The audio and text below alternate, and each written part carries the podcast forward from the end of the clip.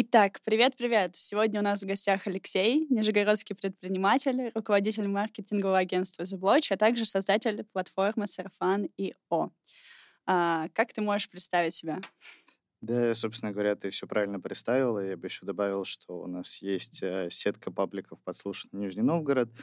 Найди меня, подслушанная на НГУ, бесплатный Нижний и так далее. Там суммарная Количество подписчиков в паблике составляет, э, наверное, порядка 250 тысяч человек. И, собственно, мы также а, частично причастны э, к созданию данной студии совместно с Володей и с Артемом.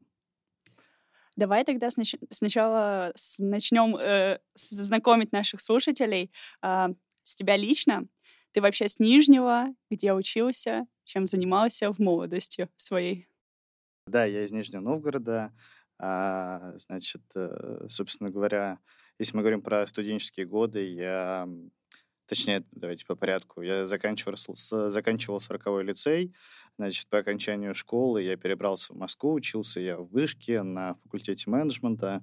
У меня была незабываемая студенческая жизнь в общежитии и со всеми ивентами, которые могли происходить в московской Вышке. Я не знаю, знаете ли вы про Поречье и что там происходит.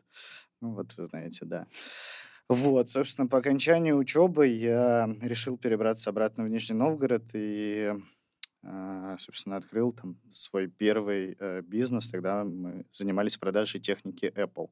Там интернет-магазин назывался iPhone.com. Угу. А, то есть это была, получается, твоя первая уже серьезная работа, сразу собственное дело? Да, я никогда не работал ни на кого. Наверное, если мы говорим про первый какой-то предпринимательский опыт, это, э, это было, наверное, всегда в крови. Собственно говоря, первый раз первые деньги, какие, которые я заработал, это была сдача э, в аренду микронаушников студентам высшей школы экономики. Вот. Э, так как я жил в общежитии, это, наверное, самое лучшее место было, где можно э, было распространять э, наушники в аренду, продажи и так далее. Вот. Собственно, на эти первые вырученные деньги частично э, был, условно говоря, открыт интернет-магазин по продаже техники. Мгм. А идея о нем появилась уже в студенческие годы или после окончания? В студенческие, на втором, наверное, курсе, по-моему, это было.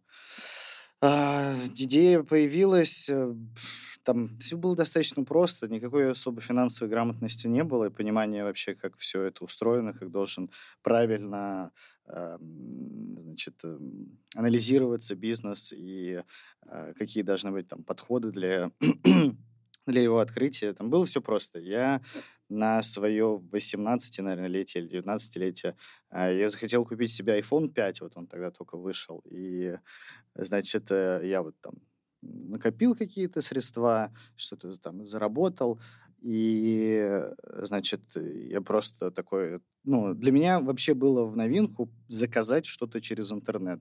Я написал там iPhone 5 э, Москва, мне вывел несколько сайтов, и я вот нашел, где там устроил цена, тогда еще даже никаких Яндекс Маркетов, вообще ничего, по-моему, не было. Значит, э, я заказал, приехал, я думал, что, ну, то есть там был красивый интернет-магазин. Я думаю, я сейчас приеду, это будет какое-нибудь цивильное место. Ну, только уже потом я узнал, что я приехал на Горбушку, если понимаете, что это такое. Знаете, нет? Горбушка. Ну, большой, огромный, э, ну, бывший завод э, Рубин, по-моему, он назывался. Значит, переделанный в торговый э, центр, где, значит, продается большое количество техники, любой техники.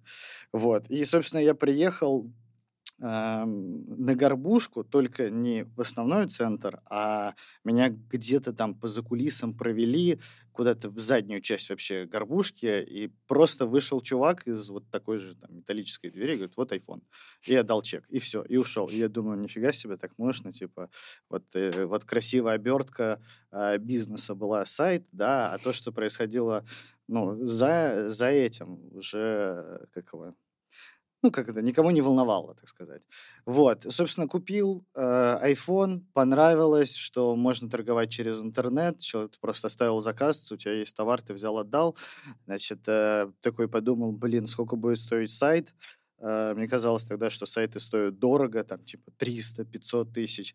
Листал новостную ленту ВКонтакте, смотрю, ребята делают сайт. Тогда еще вот ВКонтакте был модным. Э, делают сайты, спрашиваю, почем? Они говорят, там 40 тысяч э, сайт, 40 тысяч рублей SEO, SEO-продвижение. И я такой, давайте. Вот, и все. Вот, ну, вот такой вот был подход. Математика тоже была простая, типа, э, почему торговать в Нижнем? В Москве iPhone я могу купить там за 23 тысячи, в Нижнем продать за 25. И думал, что вот на эти 2 тысячи можно э, создать империю. Продать там 300 айфонов в месяц, получить 600 тысяч, и будет все супер. Вот. Ну, в итоге оказалось не так. Бизнес был успешным, но, естественно, именно такой модели там не было. Обороты были... А? Обороты были другими. Ну, да. да. А как это было... Каково это было переехать с Москвы в Нижний обратно? Когда ты уже привык ко всему там.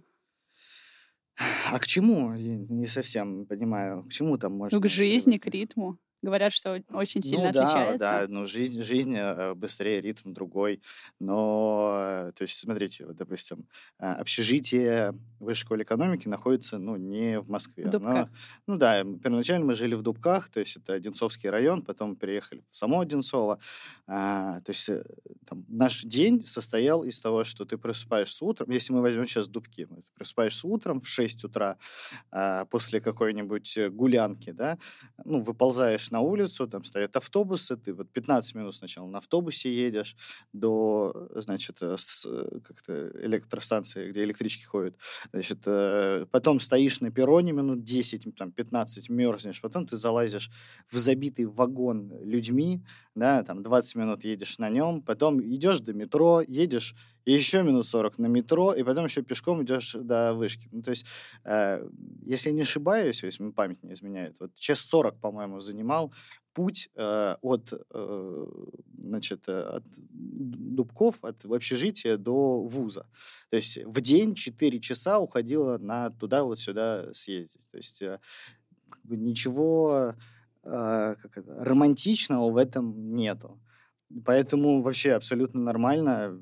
Просто переехал в Нижний и начал заниматься здесь. То есть не было такого, что э, я хоть на секунду сожалел о том, что я нахожусь не в Москве. Как ты считаешь, э, сфера предпринимательства в Нижнем вообще э, легка для входа новым игрокам? Ну, смотря чем вы занимаетесь, смотря, смотря чем вы занимаетесь, смотря какой у вас бизнес, какая ниша и так далее. Я могу сказать, что в Нижнем Новгороде прослеживается нотка, что предприниматели очень, ну, мягко выражаясь, э, ну, как-то тугие, что ли. Ну, э, не открыты к инновациям, очень э, сжатые, наверное, в своих желаниях, действиях, э, инициативах и так далее. Вот. Если, э, это если говорить о предпринимателях. Если говорить о э, входе в, в бизнес, ну, это не совсем корректный вопрос. Ну, вот, как бы, смотря сколько у вас денег. Какая, как бы, когда у вас куча денег, какая разница, куда заходить. Надо смотреть просто на объем рынка, э, насколько платежеспособная там аудитория и так далее. А говоря о твоей сфере именно? Да в нашей сфере ну, это все очень просто. Тут как бы входной барьер, э, порог, он очень низкий. Ну, вот купил компьютер, сел, и, пожалуйста, ты можешь э, работать. Если мы говорим уже об открытии там, ну, агентства, офис, э, техника и так далее, ну, ну, тоже такой же момент. Чем аренда офиса в Нижнем отличается от аренды в Самаре, в Казани и так далее? То есть, ну, техника Apple везде одинаково стоит. Окей. На данный момент у тебя, получается, уже два года, как существует агентство. Четыре. Четыре? Извиняюсь. Значит, уже четыре года, как существует твое агентство. А, скажи, чем вы вообще занимаетесь, на чем специализируетесь? Ну, маркетинг. Ну, то есть, э, ну, в основном это начиналось все с э, социальных сетей. То есть это ведение, продвижение, оформление а дальше пошло по нарастающей, то есть э, появился контекст, появился, появился момент а, закупкой рекламы на каких-то вообще там других а, площадках, да, э, которые дают трафик, ну, работа с блогерами и так далее. То есть э, маркетинг в целом виде аналитика, создание сайтов, лендингов. А какие главные проблемы были при открытии? Да никаких. Да какие могут быть проблемы в открытии агентства? Ну, э, поиск, ну, какая самая основная проблема это поиск клиентов и отсутствие опыта.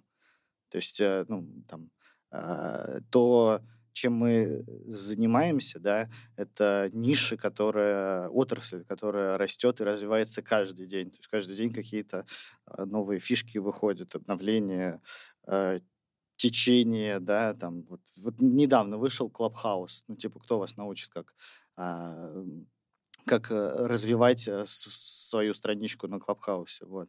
Но появлялись же вот э, вакансии биолога, которые оформим ваши био за 500 рублей. А вы тоже уже зашли в эту сферу и тоже? Да нет, что-то это глупость полнейшая. Что за биологи? Ну, так, я не знаю, кто из вас сейчас сидит в Clubhouse 'е? Но, ну, периодически Ну, сидел. периодически. Все же, когда вот это появилось, это был вот дикий ажиотаж, все вот так вот, типа, о, Clubhouse, Clubhouse, Clubhouse, Clubhouse.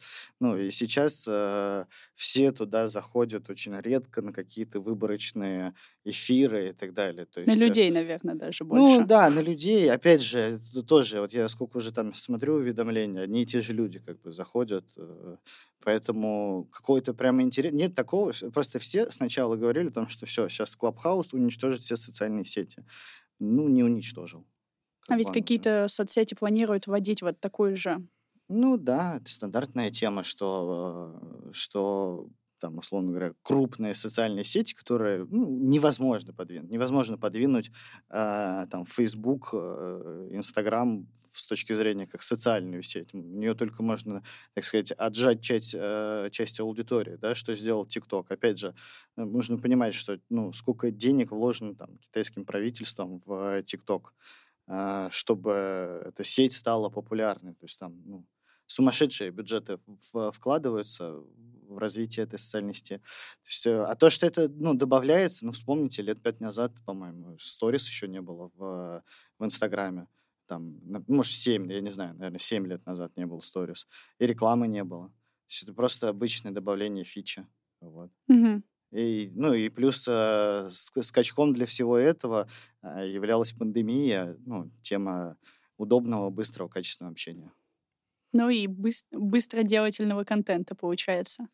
Ну да, проблема в том, что контента настолько много, что там тяжело потреблять вот контент э, из, из того же самого Клабхауса. То есть я, я говорю, я вначале просто как там, как-то вот он только вышел, я, наверное, часов 6, там, 8 просто просидел в Клабхаусе, слушая все комнаты, и в определенный момент понял, что, ну, как бы, Э, да, есть какие-то инсайты, но их не так много, чтобы 6 там, часов проводить. Вот. То есть это ты эксперимент, можно сказать, провел? Ну, да. Сам с собой. Да, да, да, да. А над какими проектами вы чаще всего работаете? С компаниями из Нижнего или из других городов? Да, по всей России, с федеральными и с, и с региональными. У нас есть клиенты из, а, господи, Республика короче, где-то вот ближе к Китаю вот находится, я сейчас не вспомню. То есть вообще, ну, у нас даже разные часовые пояса, по-моему, 6, 6 или 7 часов разницы. Вот, то есть э, нету... Как... Ну, наверное, я могу сказать, что да, но есть много клиентов из Нижнего. Вот, а так... Прости. Расскажи о нескольких самых любимых кейсах, которые тебе чем-то запомнились. Да кейсы, блин, через какое-то время кейсы становятся как это назвать, просто работой. То есть, ну, цифры, конверсия, лиды, стоимость клика, креатив. Ну, вот, наверное, прикольное было то, что мы делали для Газпромбанка автолизинг. Это, значит, э, мы тогда прикольно обыграли два инфоповода. Это когда была «Игра престолов». Э, ну, автолизинг — это покупка автомобилей в, ну, в лизинг, в кредит. Долгосрочное короче, да, на э, юрфирму. Вот. И, собственно говоря, когда тогда как раз э, выходил последний сезон «Игры престолов», мы сделали креатив, мы взяли, вот там драконы же появились, мы взяли дракона и рассчитали его в автолизинг. То есть э, там, условно говоря, вы можете приобрести дракона на 100 зим, значит, там сколько-то золотых нужно нанести. И это пустили все в рекламу. Я знаю, что это точно, э, что это данная рекламная кампания подняла шум в главном офисе Газпромбанка. Там многие ее обсуждали, кто-то э, кто был в восторге, кому-то этот креатив не зашел. А в этот же момент разыгрывался еще и красный гелик у этого Гусейн Гасанов, да. То есть э, тоже был инфоповод, там, креатив, который нам... Э, чем, почему мне нравится эта реклама? Потому что крупный бренд э, э, согласился на вот такую рискованную рекламную кампанию и как бы дали добро и сказали запускайте. Вот. То есть с красным геликом было тоже, если вы его не выиграли, то вы можете его купить. А так, наверное, были просто смешные э, моменты какие-то в, рамке, в рамках работы. Вот самое смешное, которое всегда рассказываю, это ситуация ситуация была в офисе. Значит, я почему-то ну, куда-то убегал навстречу, я выхожу из офиса, смотрю, навстречу идут клиенты, я с ним поздоровался, и как бы так раз обратил внимание, они несут в э, руках кусок стены. И я такой думаю, ну, что-то странное, может, почудился. Потом возвращаюсь в офис, и мне рассказывают, что Значит, э, они заходят в офис с этим куском стены, подходят к дизайнеру, вот так этот кусок стены показывают и говорят, мне цвет как тут. То есть э, у них вот была там задачка, э, чтобы цвет в их шоуруме был такой же на шапке сообщества в ВКонтакте. Был забавный случай, там делали одной группе компаний эм, клиник в Нижнем Новгороде оформления. Мы столкнулись с очень э, тяжелым руководителем отдела маркетинга, э, которая... Ну, мы прислали весь дизайн и согласование, и там началась история с тем, что э, мне нужен цвет нежно-лососевый. И ты такой думаешь, что, что это такое? То есть там уже просто переговоры доходили до уровня, хорошо, давайте мы сейчас поедем в спар и купим этого нежного лосося, но сфоткаем, возьмем пипеткой цвета и поставим, потому что э, как бы уже уровень там скажем так, ну, я называю это все-таки уровень кретинизма, ну, он прям зашкаливал. Вот. Да много-много было прикольных компаний, э, рекламных компаний. Какие-то компании, э, вот точнее, какие-то кейсы там написаны на VC, разобраны по пабликам. Вот. То есть э, прям так вот, наверное, я вот не выделю что-то особенное. А насколько я знаю, у вас есть свой YouTube-канал. У меня? Да. Наверное, да. У, у вас, Но... у вас есть, да. И... Смотря какой проект там. Ну, то есть, так. Вообще у The Blotch тоже стоит э, в шапке ну, YouTube-канал. Да, но... да, да, да, да, да. Но там это, ну, как бы не заблочевский канал, но, ну, давайте. Ну, вот я хотела узнать, ну, да, есть, что вы там есть. освещаете, потому что вот я не совсем поняла, это к The больше или к вам лично? А, это тема, и у нас есть э, проект, он называется «Изнанка», он как бы организован, он, в, скажем так, а, вообще в свое время была идея, а, когда вот как раз 4 года назад мы открывали агентства. Параллельно тогда во ВКонтакте появилась тема прямых эфиров, что можно делать стримы. И так как у нас были, вот и до сих пор есть сетка пабликов, мы такие подумали, что если взять интересных личностей Нижнего Новгорода, приглашать их к нам в какую-нибудь импровизированную студию и пилить прямые эфиры с ними, а, задавать какие-то вопросы. Ну, собственно, вот как ваш проект. Да, я увидела и да, и, собственно, да, и, собственно говоря, вот тогда проект назывался ВК Live Нижний Новгород. Мы пробовали делать прямые эфиры, там, причем, чтобы люди даже с улиц стримили вот что-то интересное происходящего. Вот, э, поняли, что это вообще беспонтовая э, тема. Ну, она очень трудоемкая, надо всех контролировать, э, все со, своим, со своей прихотью, так сказать. Вот. Потом это трансформировалось в проект Blotch Life, когда мы как раз там сняли помещение и уже там начали записывать стримы, наверное, самый... Ну, то, что для меня было самым большим удивлением, то есть проекту там было месяц или два, и очень много там, ну, реально э, известных, интересных гостей пришло э, к нам в студию, и самый, наверное, крупный гость, который был, это был Вадим Булавинов, это бывший мэр Нижнего Новгорода, как бы пришел просто, ну, в проект, которым было там один-два месяца, при условии того, что у нас не было выходов на как бы туда. Вот как-то это все их заинтересовало, они такие, о, мы вот хотим к вам прийти. Вот, по-моему, это был по предпоследний или или как раз-таки, э, может, последний выпуск, э, и, дальше мы решили тоже приостановить этот проект. И, собственно, сейчас это трансформировалось в проект «Изнанка», он вообще немножко про другое, это интервью тоже с интересными э, личностями Нижнего Новгорода, но он больше показывает, э, э, то есть ведет интервью э, психолог, он готовит вопросы и, собственно, вытаскивает, почему изнанка. То есть вопросы подготовлены, чтобы показать э, ну, нутро человека, чтобы он показал свои эмоции, э, проявил их, да, если вы посмотрите первый выпуск, там, допустим, э, одна из наших гостей, она там расплакалась, вот, потому что очень там больной был для нее вопрос. Вот, то есть э, и проект «Изнанка» — это про эмоции. Не про личность, а про эмоции, что обычные люди тоже могут... Э, у них есть переживания, чувства и своя история. То есть вы очень хорошо прорабатываете их историю, чтобы основывать эти вопросы на чем-то? Не обязательно. Там вопросы ну, не всегда, не всегда. Естественно, естественно, в любом случае проработка гостя есть. Это, ну, с, разумеется, это требуется делать. Вот. А, просто вопросы больше не про жизнь, а про а, как это, определенное мнение к определенным ну, вещам. Вот. Угу. Ну, давай снова вернемся к Сблоч. А, и Расскажи, пожалуйста, про свой коллектив. Судя по фоткам с корпоративов, у вас действительно очень классный молодой коллектив. И как тебе удалось добиться этого? Ну, что вы такие сплоченные? Да, хороший вопрос. Да и просто классный коллектив.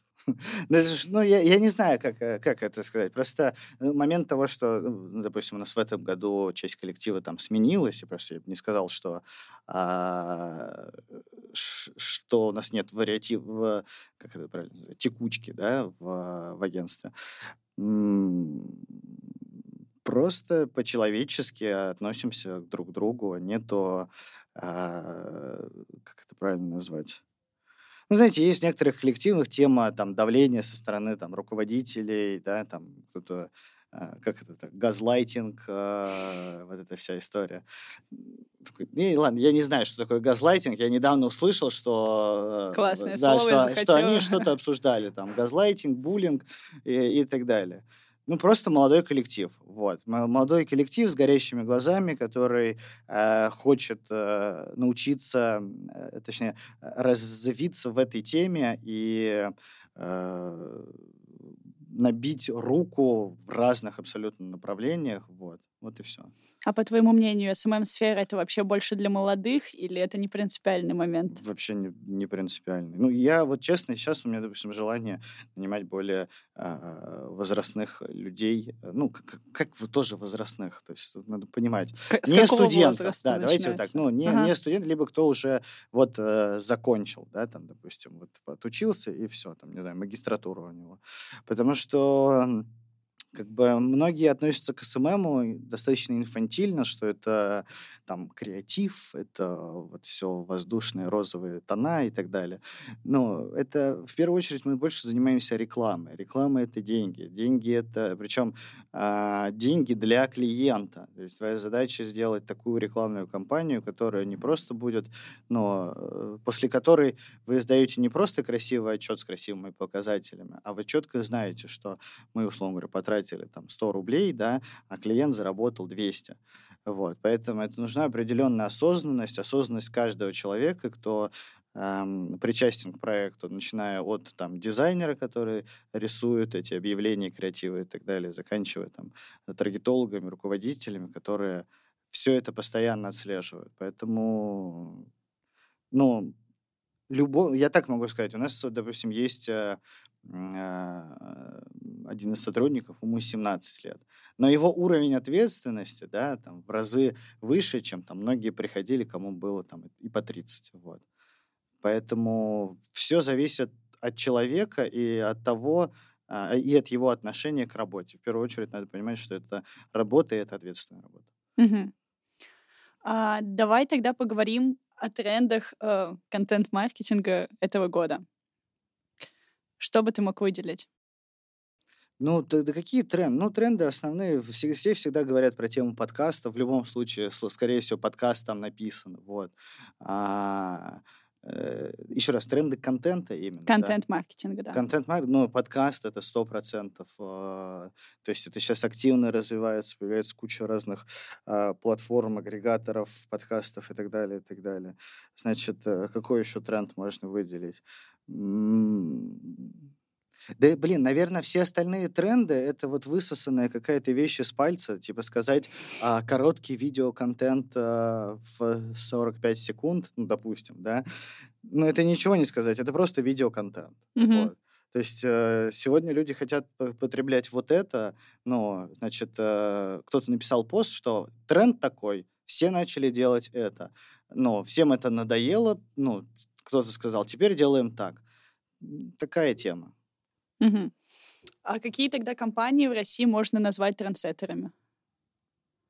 Ну, Setters. Ну, если мы говорим про тему маркетинга, Setters это вот основной, э, основное агентство, которое задает, которое ведет активно а, э, как это, коммуникационную, так сказать, стратегию с пользователями в целом, да, потому что есть такая тема, что большинство агентств это сапожники без сапог и то есть ну, не ведут собственные социальные сети. Допустим, даже если говорить про нас, мы вот там сейчас временно решили ну, приостановить именно ведение своих социальных сетей с точки зрения регулярного постинга, потому что э, хочется то есть, э, пересмотреть формат и дать что-то более качественное, более, ну, более эффективное для аудитории.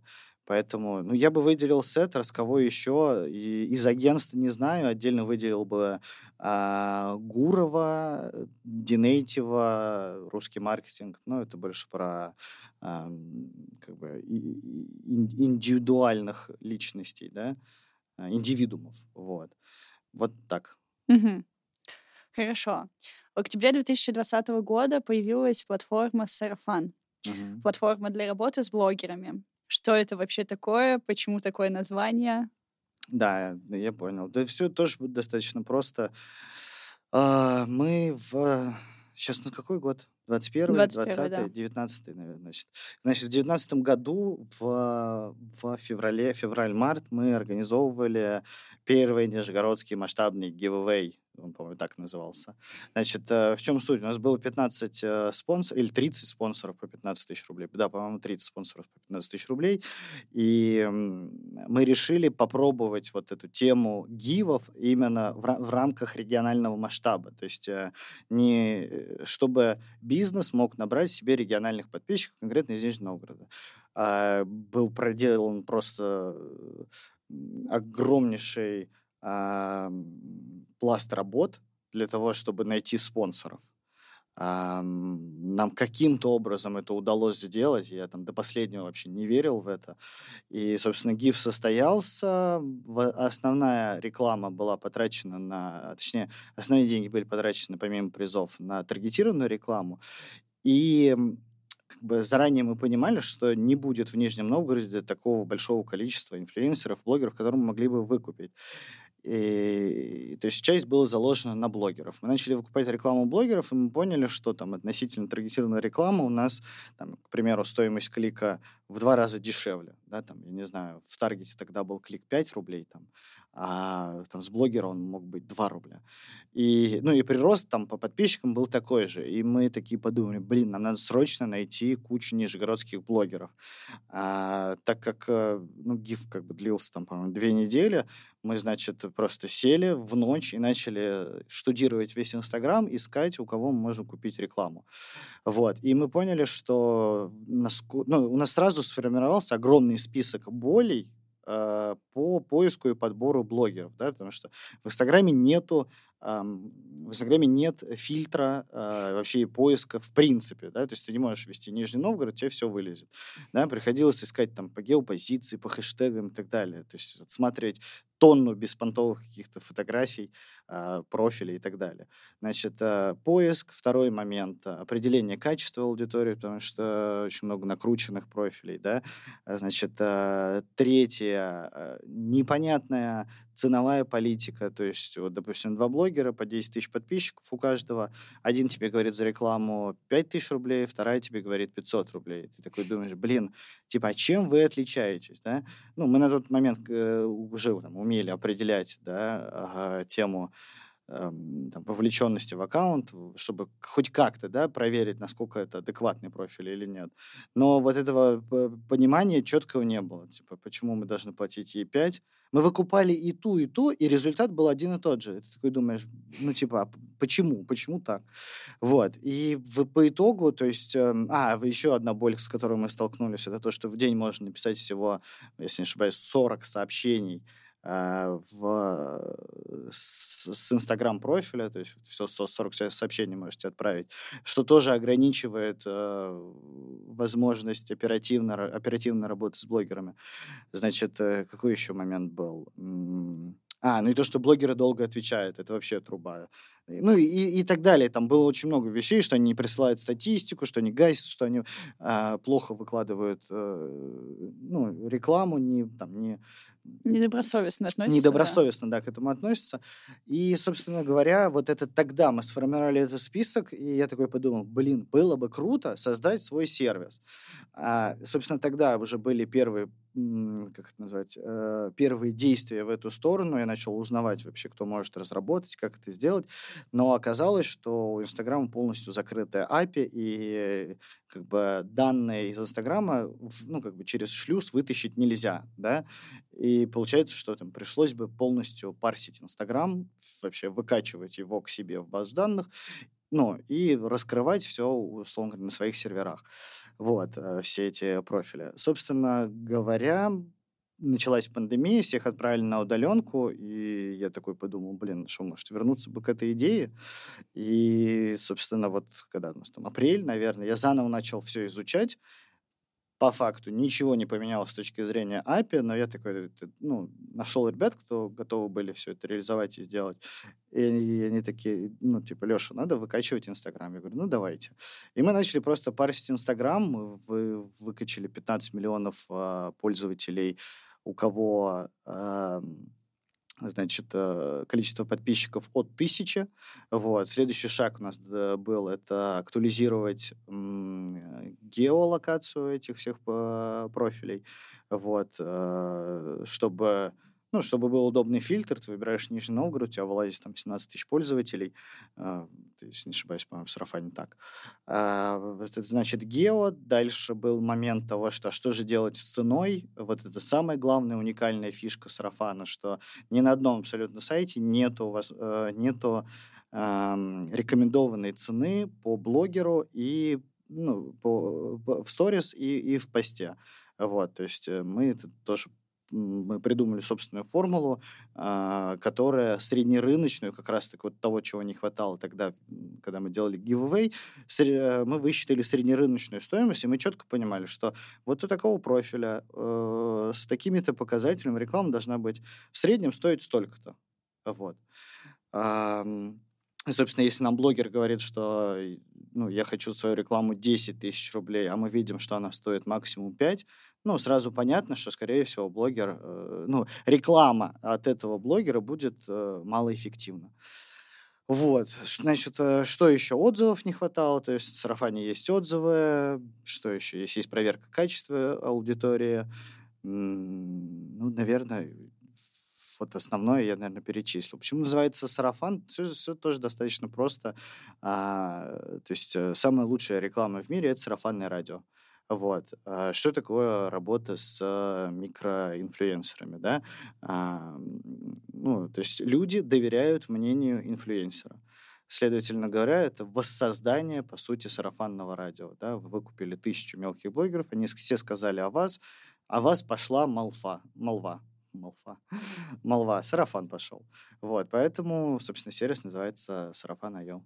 И сейчас как бы Платформа также работает, вы ее продвигаете? Конечно, ну, сейчас часть, э, полноценная часть э, агентства. А, то есть, да, мы сейчас занимаемся развитием этого сервиса. Сейчас, сейчас будут новые этапы по допиливанию продукта, появятся а, новые фичи. Также мы там думаем в направлении ТикТока, то есть, потому что по ТикТоку вообще не существует ни одного сервиса, где рас, там была бы раскрыта такая база. Вот, э, конечно, да. Угу. Давай э, ответим на такой вопрос от великих. Все-таки реклама это двигатель прогресса или манипулятор человеческого поведения? Великих.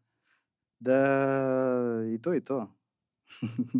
да, да, ну, и то, и то. Как бы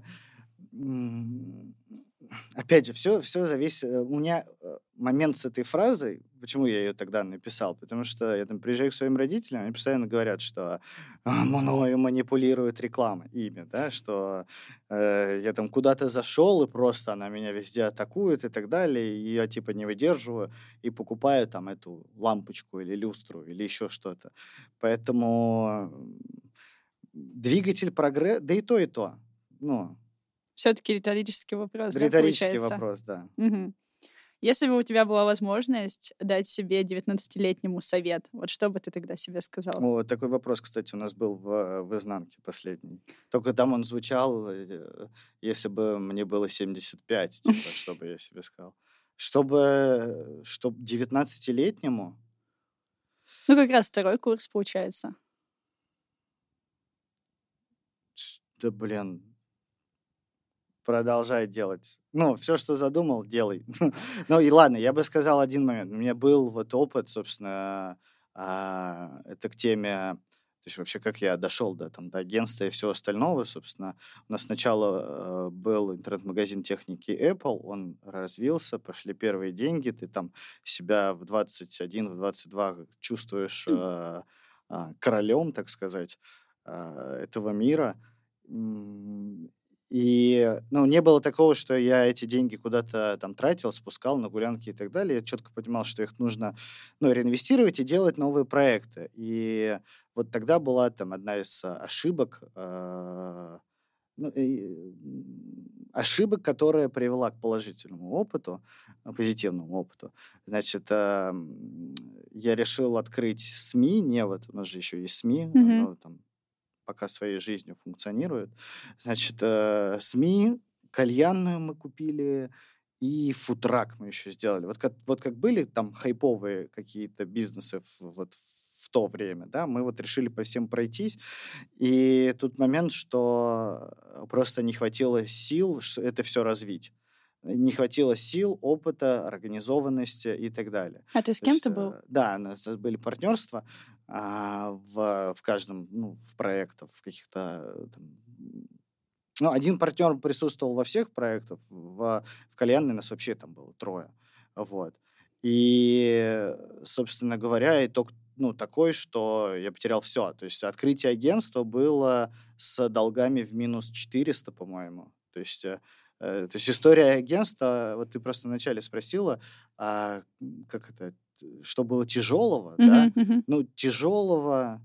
Вот смотри, какой момент. Мне тяжело сказать, что было что-то тяжел... тяжелое, потому что, ну, все как-то, знаешь, ну... Решилось в итоге. Э, решалось. Ну, то есть я не уходил в депрессию, потому что, ну, можно же было там загнаться, и ты такой, о, что делать? Вот. А просто как-то все решалось. Мы, мы сняли, э, мы арендовали офис за 23 тысячи рублей плюс обеспечительный платеж еще 23, это 46, значит, плюс интернет, это было плюс э, 2, то есть это 48, вода и так далее. Короче, расходов порядка там 56 э, было в первый месяц, ну, потом там меньше, да, без, без обеспечительного. У нас было всего два клиента, два клиента по 12 тысяч рублей, которые нам платили, итого 24 тысячи рублей. Э, и долгов, понимаешь? Э, просто сидели, хреначили, работали, ну, не сдавались. Вот. Агентство я также открывал в партнерстве, потом выкупил долю у партнера. Mm-hmm. Вот, поэтому, что бы я себе сказал, наверное, э, как это, не то, что подубавь свои амбиции, а все-таки считай, больше считай и анализируй, и думай о том, э, сможешь ли ты это вывести или нет. Вот. А так вообще все круто. Угу. было и есть. Мы все-таки подкаст про Нижний Новгород, и какие перспективы вообще в Нижнем для начинающего СММщика, вот прям вообще для самого начинающего, чего ему делать? Во фриланс уходить, идти в агентство? Блин, тут тоже такой вопрос э, немного некорректный. Смотри, вот если мы говорим про ну, что такое э, СММщик? Человек, который может работать, ну вот, э, собственно говоря, как во всех курсах рассказывают, вы можете работать с Бали, да? Э, что очень сложно. Я не понимаю, почему везде рассказывается про это Бали. Ну, типа, у вас разные часовые пояса, там отвратительный интернет. Э, и, ну, как бы, ну, а с заказчиками, ну, общаться надо. Они любят коммуникацию, да, обсуждение, брейншторма и так далее. Поэтому, я, я не знаю, я бы вот не смог с Бали вообще никаким образом работать. Поэтому я просто обожаю офис. Ну, а, для меня это прям как место, где я прихожу, собираюсь, и все. Вот здесь у меня работа, условно. То есть у тебя, а, у тебя нет в штате сотрудников на удаленке? Я прям вообще не приветствую эту тему. Вот. Я могу кому-то пойти на, на уступки, на компромисс и так далее, но, типа, я вот заведомо офис, потому что для меня это прям принципиально. Вот. Если мы говорим про СММщика, ну, типа, ну, во-первых, первое, что, наверное, мой посыл основной ко всем СММщикам, чтобы они подубавили свои амбиции и с, свой юношеский, юношес, как это назвать, юношеский максимализм, что когда у них получилось сделать качественно 2-3 проекта, они считают себя богами СММ, и что они, там, я не знаю, что они на рынке будут стоить минимум 80-100 тысяч рублей, ну, Типа, это вообще не так. идти в агентство... Ну, если бы взять вот меня и как бы я да, поступил, я бы пошел в агентство. По одной простой причине. А, во-первых, в, агентстве, ну, в агентстве на вас будет меньше ответственности, чем если вы будете находиться в роли фрилансера. Это первый момент, да.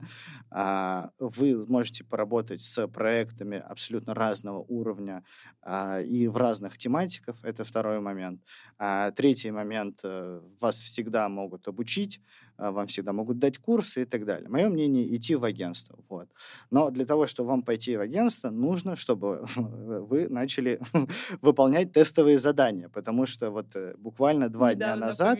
ты в истории. Да, да, буквально прям два дня назад была такая тема, что там пишет чувак, Э, я ему даю тестовое, он даже спрашивает, ну, там, отвечает мне на какие-то последующие вопросы, и я такой, ну, такой думаю, ну, вроде окей, вроде там разговор завязался. И я ему говорю, вы когда сможете приступить и выполнить э, тестовое задание? И он такой говорит, даже не собираюсь. Я думаю, типа, с чего, почему, что, что в чем проблема?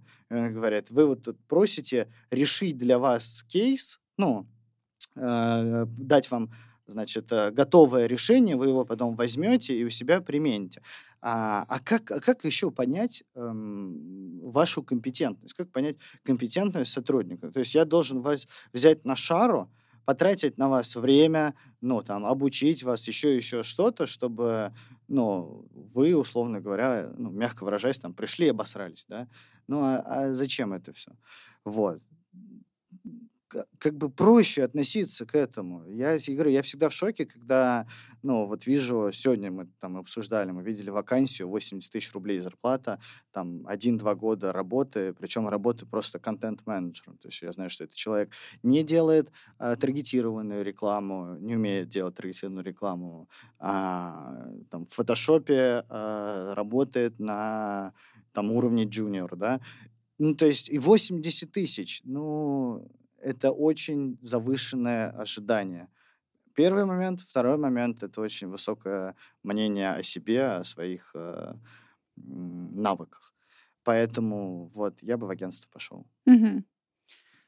Окей. Okay. А, вообще в Нижнем Новгороде а, существует такой фестиваль места, я думаю, ты слышал о нем, конечно же. Это стрит-арт фестиваль. Наверное, да. Ну, нав- ну, наверное, да. И... Ну, если не слышал, то видео точно. В прошлом году был, позапрошлом. Он, он вообще, да, на протяжении уже многих на, лет на идет. Мининого, да? Да. А, ну вот, ну мы какую-то вот стратегию готовили с ними, обсуждали. Так. мгм. И какие работы ты можешь выделить? Вообще, как относишься к стрит-арту? Ведь Вот, Нижний считают как а, раз столицей. Стрит-артов? Да. Слушайте, России. ну прикольно, да как я отношусь? Я, ну, я не особо разбираюсь в, в искусстве, да. Я могу, допустим, сказать, что у нас есть один из клиентов, а, это кофейня Арт Кофе, и их концепция построена на стрит-арте. То есть, э, ну, там вот э, Александр Рожаев, он еще просит нас, чтобы мы, значит, каждый пост был завязан с, э, с нижегородской а, с- стрит-арт-культуры. То есть, Я вижу, как э, там ребята, ну, все это изучают, делают, э, и, ну, и, и так далее. То есть я бы не сказал, что меня как-то это цепляет. Не ну, я могу пойти, увидеть несколько работ и такой, вот это прикольно. То есть, э, ну, вот когда был Нева, там я все время познакомился с Никитой Номерсом, а, вот, вот, наверное, вот для меня его стрит-арт крутой. Вот башня просто там пушка. Что-то прям вот еще такое. Для меня она пушка не с точки зрения, ну, там, как она разукрашена, а как вот в целом вся идея, да? Потому что большинство стрит-артов — это просто какая-то красивая, ну, я сейчас скажу, какая-то красивая картинка, а потом меня порвут все на части. Ну, какое-то искусство на стене. Без, без настолько глубокого смысла ты Да имеешь на, в виду? нет, да нет, нет, наверное, там есть глубокий смысл. Да, я, я не про это, что это просто нарисовано на стене, да, а здесь обыгран объект, целый Мгм. объект. То есть для меня вот это больше круто, когда берут какой-то объект и его обыгрывают. А вот просто картинка, ну, так ладно уж скажу, просто картинка на стене, ну, для меня эм, она, ну, ничего не значит. Опять же, это чисто для меня, и я никогда не погружался в эту тему во всю. Мгм. Вот. Ну, теперь будешь знать. Да, теперь буду Что? знать. И в этом году, кстати, я вспомнила, пять лет исполняется фестивалю. Ага. Вот, поэтому он будет проходить в июне, и будет очень много новых работ тоже. Мгм. А какое бы место в Нижнем ты назвал местом силы для себя, которое ты любишь посещать, которым вдохновляешься, Место силы. кроме офиса? Да, место силы. Ну, блин, да я не знаю, да много. Ну, во-первых, а, мне очень сильно нравятся а, старые исторические здания Нижнего Новгорода. То есть, допустим, вот усадьба Рукавишников. потому что Это очень мощное здание само по себе по энергетике. а, Скажем так, здания всех купцов, они очень мощные с точки зрения энергетики. Великолепная а, особняк, который находится на набережной, вот которая после моста идет. То есть сейчас вот э, Нижневолжская набережная у нас мост, и вот дальше как это Черниговская, какая называется набережная, я не помню. А, ч- ну, Ну да, да, да. ну, в общем, ам, э, вот там есть э, тоже усадьба.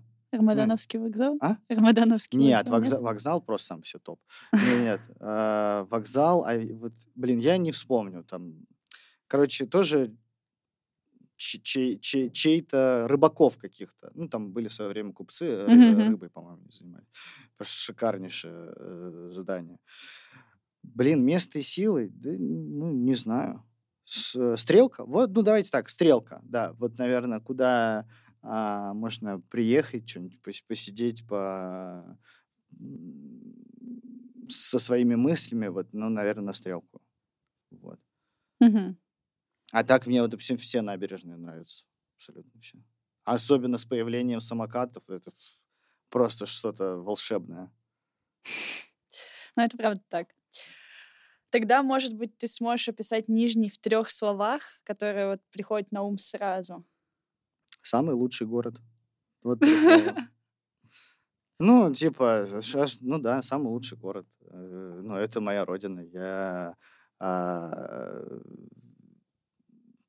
я так скажу, я не понимаю людей. Вот, ну, это, к сожалению, очень много в моем окружении, да и в целом я там вижу это, когда там иногда отсматриваю а, ленты или комментарии в пабликах. Вот.